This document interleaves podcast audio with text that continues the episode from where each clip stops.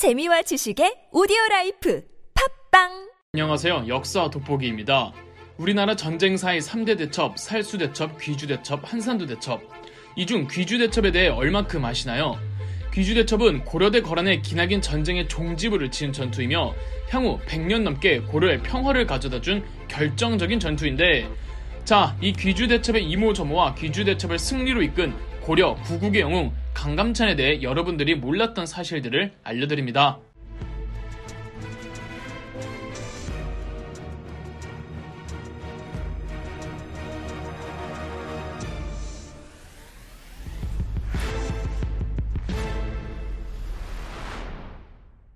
아마 한국인들 중에 강감찬이라는 이름을 모르는 사람은 없을 겁니다.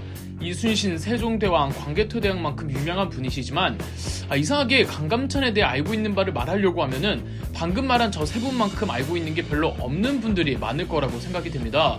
아마 고려시대 자체가 현재 우리들에게 익숙하게 다가오지 못하기 때문인 것 같은데 강감찬의 이야기를 해보자면 이렇습니다. 어, 서울 지하철 2호선 노선 도 중에 낙성대역이 있습니다. 낙성 대학교라며 각종 드립으로 사용되지만 실제로는 대학교가 아니라 별이 떨어진 곳이라는 이름을 갖고 있는 곳으로 다름 아닌 강감찬의 출생지입니다. 강감찬이 태어날 때 하늘에 별이 떨어졌다고 하는데 이래서 강감찬이 태어난 이곳을 낙성대라고 부르죠. 참고로 낙성대는 지금의 서울대학교 근처입니다. 어, 강감찬의 아버지는 태조 왕건을 도와 고려를 건국한 개국 공신 중 한 명입니다. 집안도 빵빵하고 분명 어릴 적 제주도 남달랐을 텐데 어찌된 영문인지 과거를 보지 않다가 36살이라는 굉장히 늦은 나이에 문과에 자원급제하였습니다. 아니 무과가 아니고 문과? 이 당시 무과가 있지도 않았거니와 강감찬은 군부 출신이 아닌 엄연한 정치인 출신이며 장군이 아닌 문관이랍니다. 또 하나 이상한 건 집안도 좋고 과거 성적도 전국 1등이나 했는데도 이후 거의 20년 가까이 지방관직을 전전했습니다. 그 사이 고려는 거란족과의 1차 전쟁을 겪고 서희가 외교 담판을 통해 강동 6주를 개척했죠. 강조의 정변이 일어나던 해 1009년 강감찬은 지금의 외교부 차관이 됩니다. 국왕이 교체되는 대규모 쿠데타가 일어나고도 강감찬이 숙청이나 탄핵되지 않은 걸 보면 이전까지 강감찬이 그렇게 정치권 핵심부에 연루되지는 않았던 듯합니다. 자, 그로부터 1년 뒤 1010년 거란족 황제가 직접 쳐들어오는 거란의 2차 전쟁이 터집니다. 강조가 직접 군대를 이끌고 거란족을 막으려다가 전사하고 거란족이 서경까지 내려오자 고려 조정은 당장 항복하자는 여론이 지배적이었으나 강감찬을 비롯한 소수만이 당시 고려 8대 국왕이었던 현종에게 일단은 피신을 가고 그 사이 끝까지 싸우면 승산이 있다고 강력하게 주장했습니다. 어, 쿠데타로 강제로 추대된 현종이 대세를 거부하고 강감찬의 의견에 따라 수도 개경을 떠나 남쪽으로 피신 가기로 한 걸 보면 현종이 강감찬을 상당히 신임한 듯 하죠.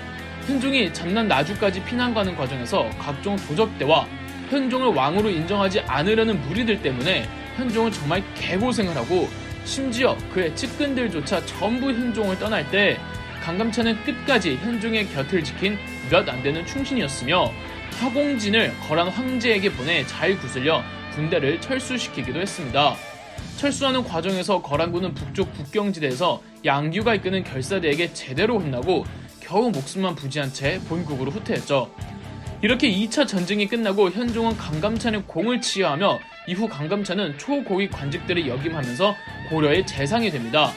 이사의 강감찬은 동북면 국경지대로 가서 여진족들 문제를 처리하기도 했고 수도 개경에 나성이란 성벽을 두르는 공사 작업에도 열을 올렸습니다. 거란족이 세 번째 침공을 해오기 1년 전에 강감찬은 고려 조정 내 2인자 벼슬에 올랐으며 군 통수권까지 전담하게 됩니다. 이는 현종이 강감찬에게 압도적인 권력을 밀어주었다기보단 언젠간 찾아올 거란족의 공격에 대비하기 위함이었습니다. 강감찬이 동북면으로 가서 여진족 문제를 처리한 것도 수도 개경에 나성이란 성벽 공사 작업을 강화한 것도 다 이런 이유였죠. 거란족이 쳐들어올 거란 걸 어떻게 알았느냐 하면 2차 때 고려 국왕이 거란족 황제에게 직접 찾아가 인사를 드리겠다고 하고는 거란군을 돌려보냈는데 안 갔단 말이죠. 거란이 해라달라는 거 다 해주겠다는 조건으로 2차 때 거란군을 회군시켰지만 고려는 모르는 척 했단 말이에요. 거란족 황제는 2차 때 군사들만 엄청 잃었지 뭐 얻어간 게 하나도 없었습니다. 그러면 다시 쳐들어올 거란 건 뻔하죠.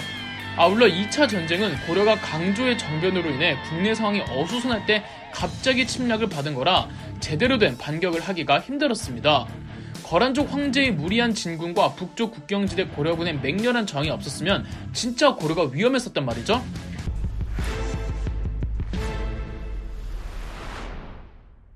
그러나 2차 이후로는 상황이 달랐습니다. 현종도 어엿한 카리스마 군주가 되어 고려의 제도 이것저것을 개혁했고 강감찬을 포함한 유능한 인재들의 활약으로 안정이 되어 있었으며 강감찬은 차라리 거란족이 쳐들어와서 이번에야말로 본때를 보여줘야 거란족이 다시는 안 쳐들어오지라고 생각하고 있었습니다. 여기에 거란족의 요나라와 고려 국경 사이에선 작은 국지전들이 계속 일어나고 있었습니다. 1018년 12월 거란족의 소배합이 이끄는 거란군 10만 명이 국경을 넘습니다. 현종은 강감찬을 상원수로 2차 거란 전쟁 당시 서경을 지켜낸 영웅 강민첨을 부원수로 삼습니다. 고려시대도 군 총 지휘관은 문관을 임명하기 때문에 강감찬이 군부 장교가 아님에도 상원수로 임명된 거죠. 그렇게 강감찬, 강민첨이 이끄는 고려 군대는 무려 20만. 이렇게나 많았다고요? 뭔가 우리는 늘 침략을 받으면 소수의 병력으로 다수의 병력을 막을 것만 같죠?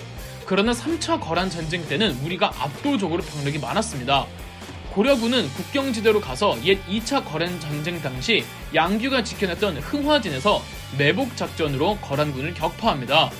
이 전투에서 수공을 했다고 하는데 지금은 사실상 폐기된 주장입니다. 이 첫 전투에서 기세가 크게 꺾인 소배합은 2차 때와 똑같은 실수를 하는데 강감찬의 부대를 쌍그리 무시하고 그냥 개경까지 곧장 진격하는 것이었습니다. 그렇게 1019년 1월 개경 인근까지 소배합이 도착하는데 이때도 고려 조정 내에서는 도망가자고 합니다. 그러나 현종은 두 번의 도망은 없다며 개경에서 끝까지 싸우기로 합니다. 소배합의 거란군은 저 북쪽에서 이 개경으로 내려오기까지 얼마나 춥고 배고팠겠습니까? 그래도 개경이나 그 인근 도시를 약탈하면 군량 보급을 해결할 수 있다고 믿었으나 현종이 개경 인근의 백성들은 전부 대피시키고 거란족이 먹거나 취할 수 있는 모든 물자를 없애거나 불태워버렸습니다. 그 유명한 청야 작전이죠.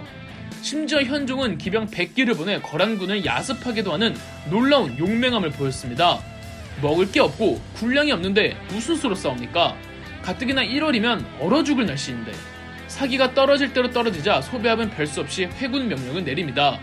이때 국경지대에 있던 강감찬의 고려 주력군 거란족이 돌아가는 거니까 그냥 보내줘도 되는데 이러면 나중에 또 쳐들어온다고요.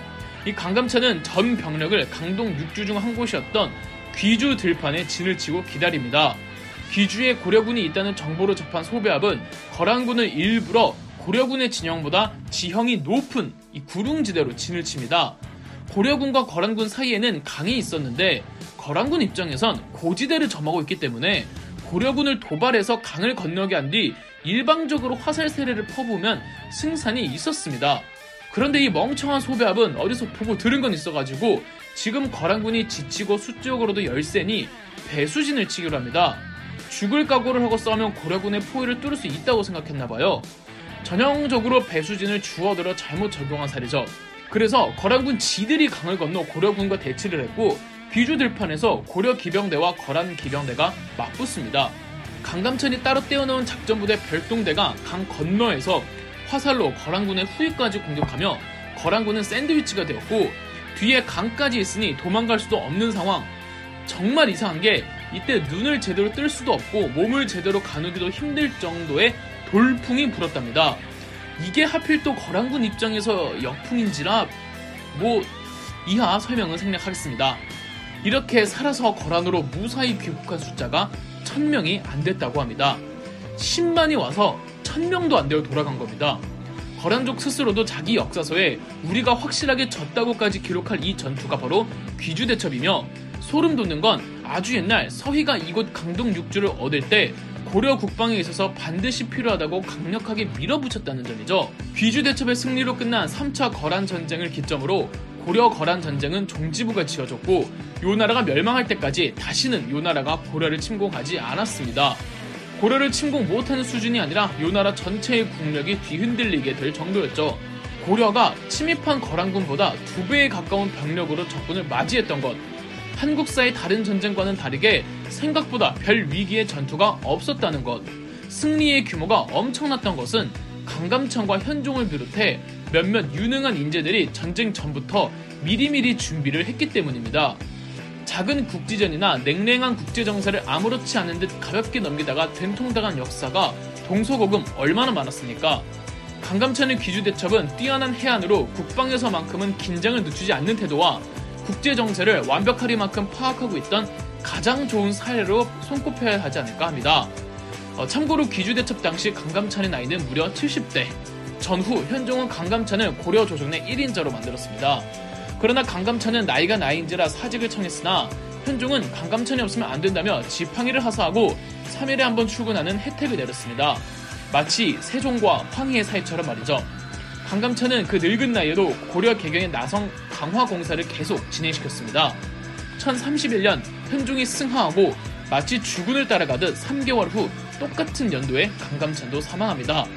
현종에게 강감찬은 아버지와도 같은 사람이었고 강감찬이 개경에서 눈을 감을 때 태어날 때처럼 하늘에 별이 떨어졌다고 합니다. 이로 인해 지금의 개경에도 낙성대가 있습니다. 그럼 역사 돋보기였습니다. 영상 재미있으셨다면 구독과 좋아요, 알림 설정까지 해주시면 감사드리겠습니다.